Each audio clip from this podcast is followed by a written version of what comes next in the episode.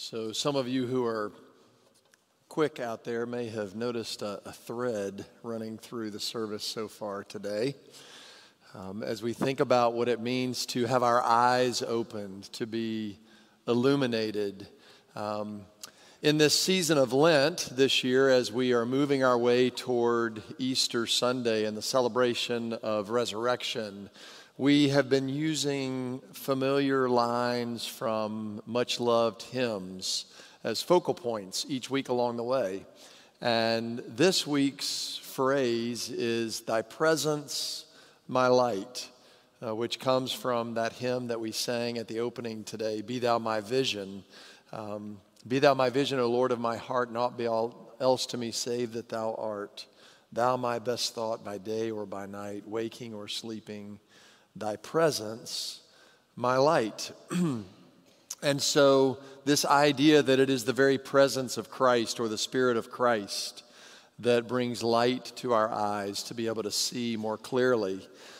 Well, I don't know for sure that the composer of the lyrics of Be Thou My Vision was thinking specifically about today's passage uh, when those lyrics were penned, but they certainly line up very nicely and so, as I read from Paul's letter to the Ephesians this morning, I invite you to feel that thread continuing to weave its way through our worship together and see how it parallels what we have already sung about this morning. So, follow along as I read for us now. I pray that the God of our Lord Jesus Christ, the Father of glory, may give you a spirit of wisdom and revelation as you come to know him, so that with the eyes of your heart enlightened, you may know what is the hope to which he has called you, what are the riches of his glorious inheritance among the saints, and what is the immeasurable greatness of his power for us who believe, according to the working of his great power God put this power to work in Christ when he raised him from the dead and seated him at his right hand in the heavenly places, far above all rule and authority and power and dominion, and above every name that is named, not only in this age, but also in the age to come. And he has put all things under his feet, and has made him the head over all things for the church which is his body, the fullness of him who fills all in all. This is the word of God for the people of God, and God's people say, Thanks be to God. Would you pray with me? Come, Holy Spirit, and breathe life into the words of this servant that they might carry a word from you into our hearts and lives this morning. Amen.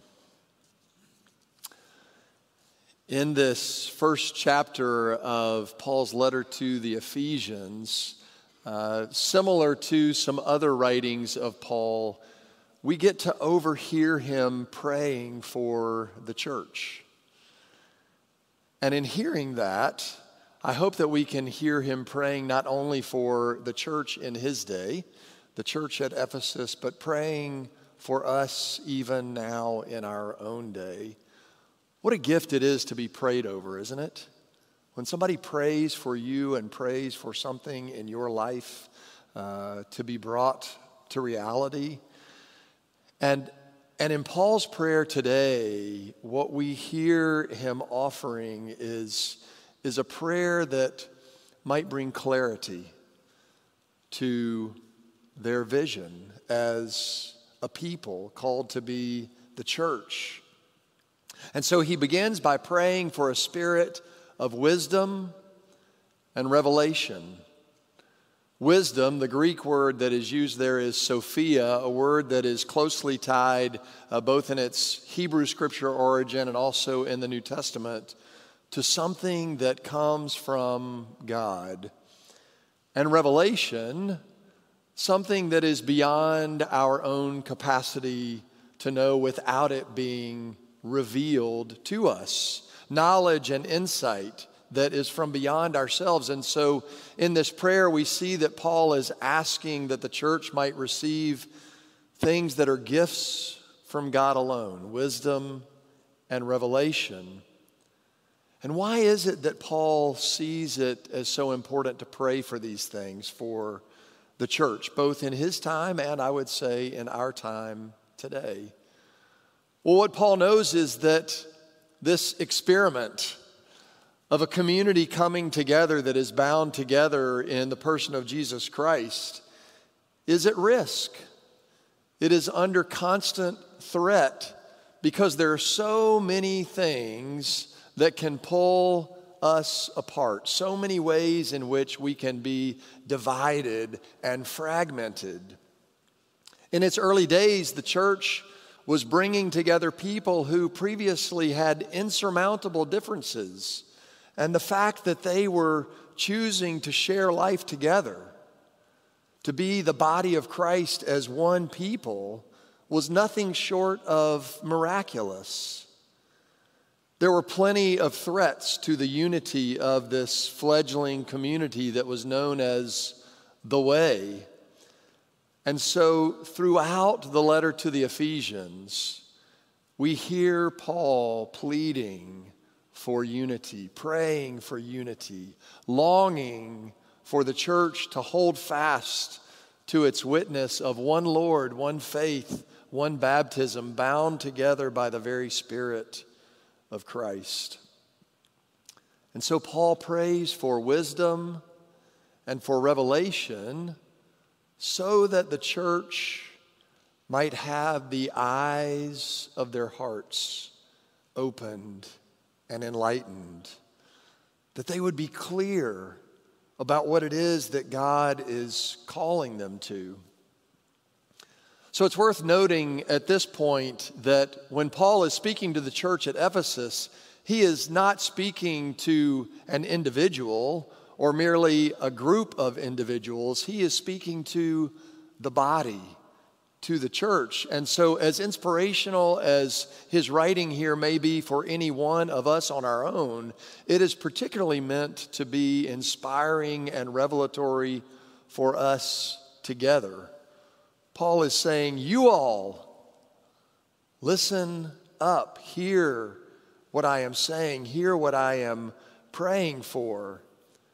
And so, if we were to go back and sing the hymn again today, we might choose to insert we and our instead of me and I. Be thou our vision, O Lord of our hearts, so that together we hear where God is calling us.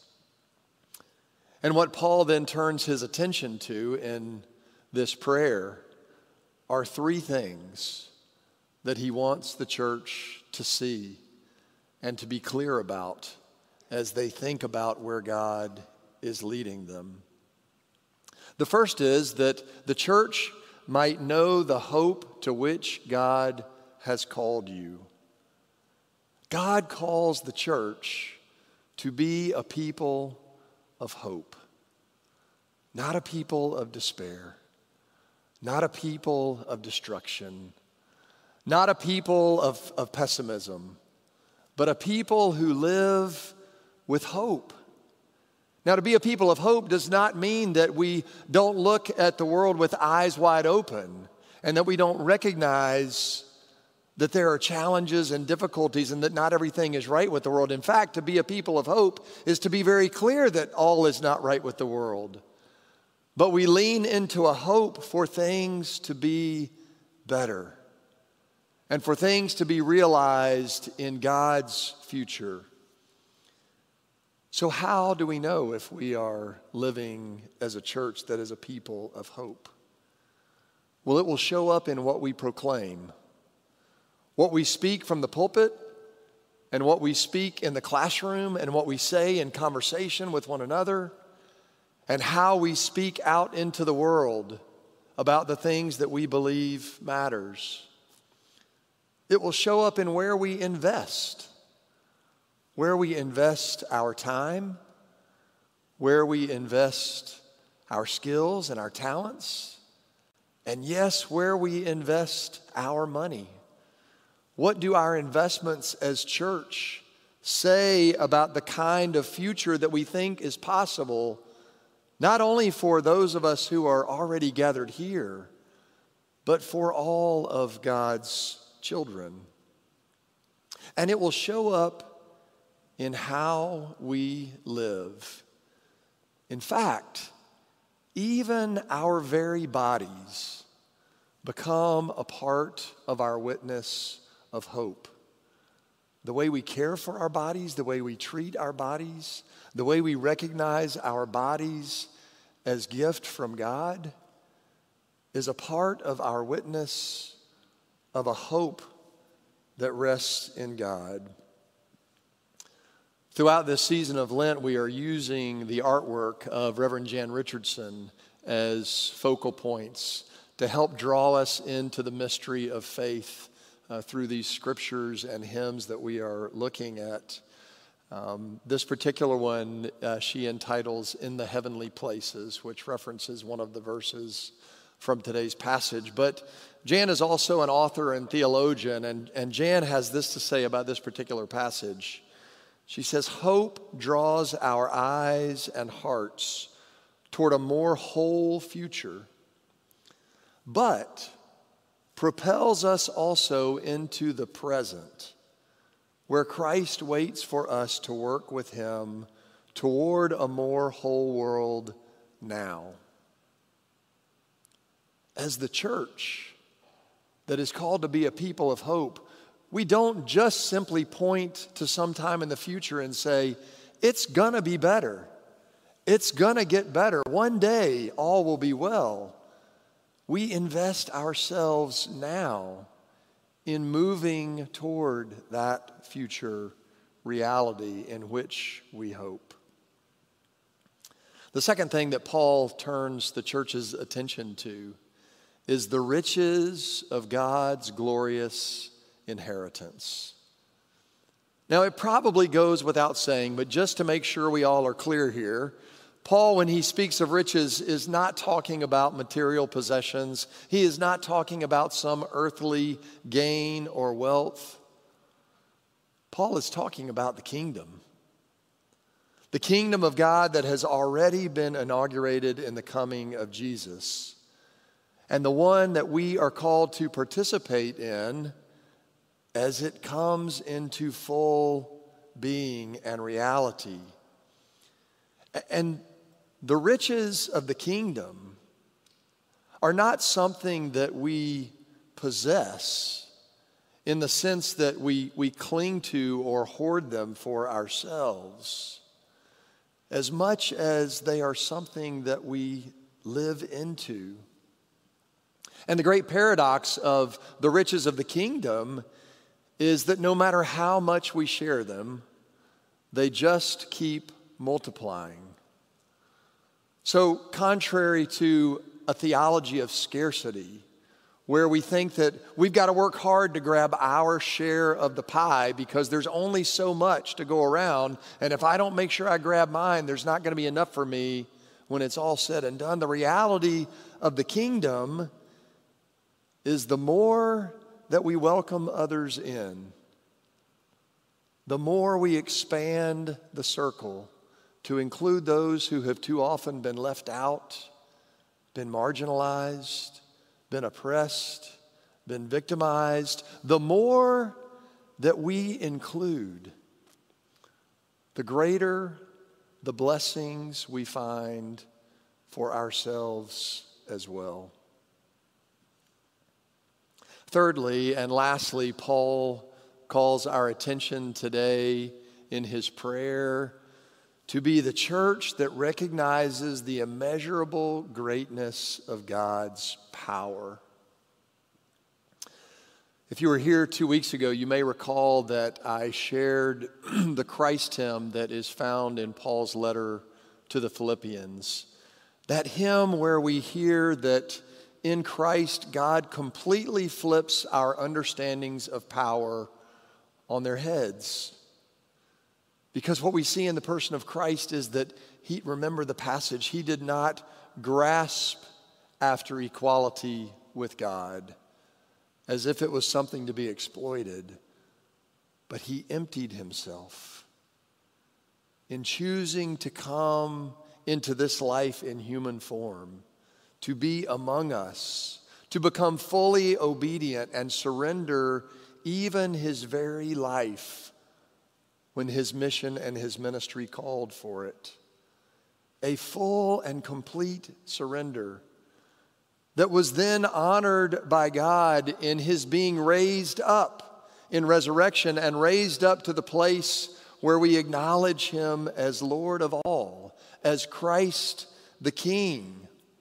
The power of God is on full display in the cross, and the, and the power is fully realized then in the resurrection.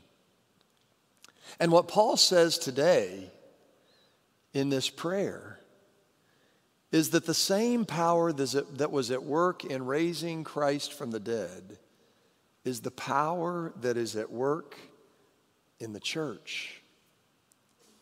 It is a power that can only be realized when we stay connected to Christ, which is why Paul then uses the analogy of the body and the head. We, the church, are the body of Christ and Christ is the head.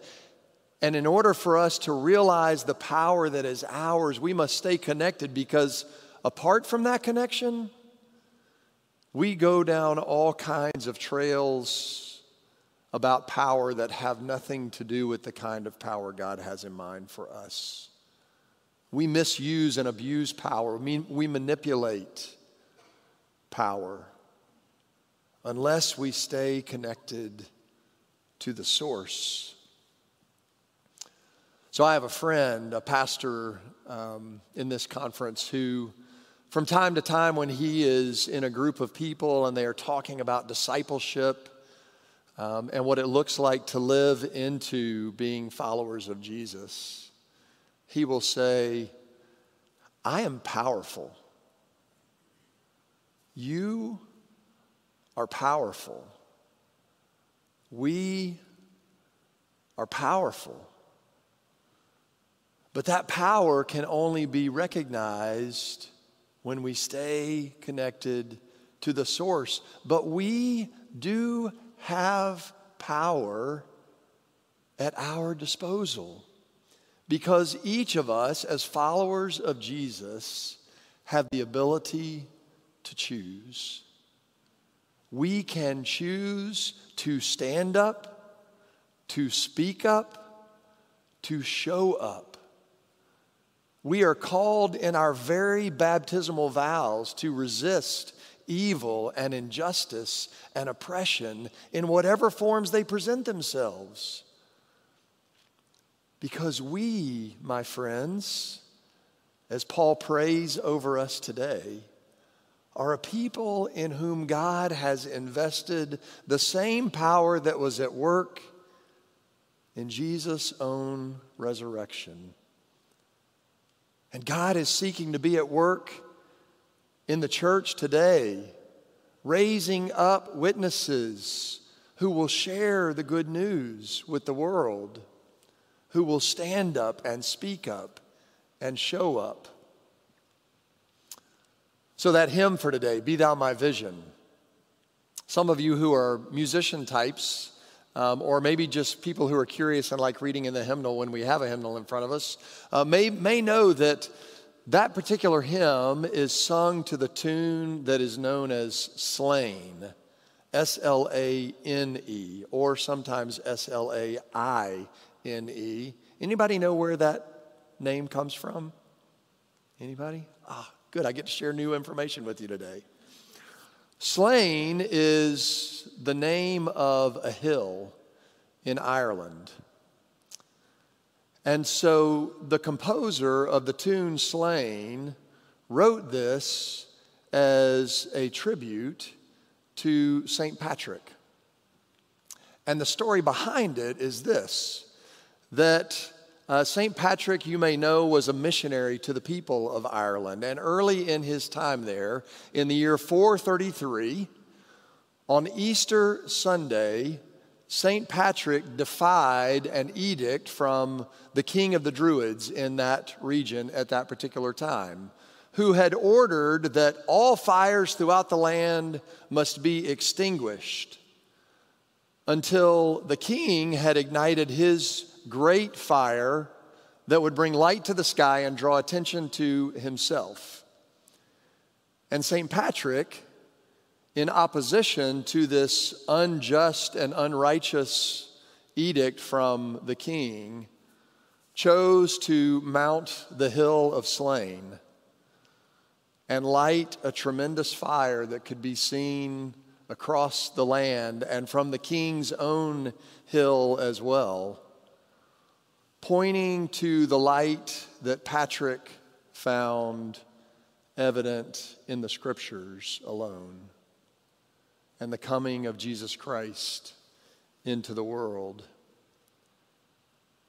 Patrick was powerful, and it was a powerful witness that he chose to share for Christ as a way of drawing people's attention to the light that shines in the darkness, and the darkness could not overcome it. And his actions, we know centuries later, sparked a movement across the land of Ireland. Clifton Black, theologian and professor at Princeton, says this If Christ is king, then Christians are not helpless victims. They are conduits of Christ's immeasurably redemptive power. The church is the very body of his fullness that fills all things with loving goodness. I am powerful. You are powerful. We are powerful but only as we stay connected to the source. And so, church, where will we show up, stand up, speak up, so that the world might see God's love at work in us? May God indeed open the eyes of our hearts to see our way into God's glorious future. Will you pray with me?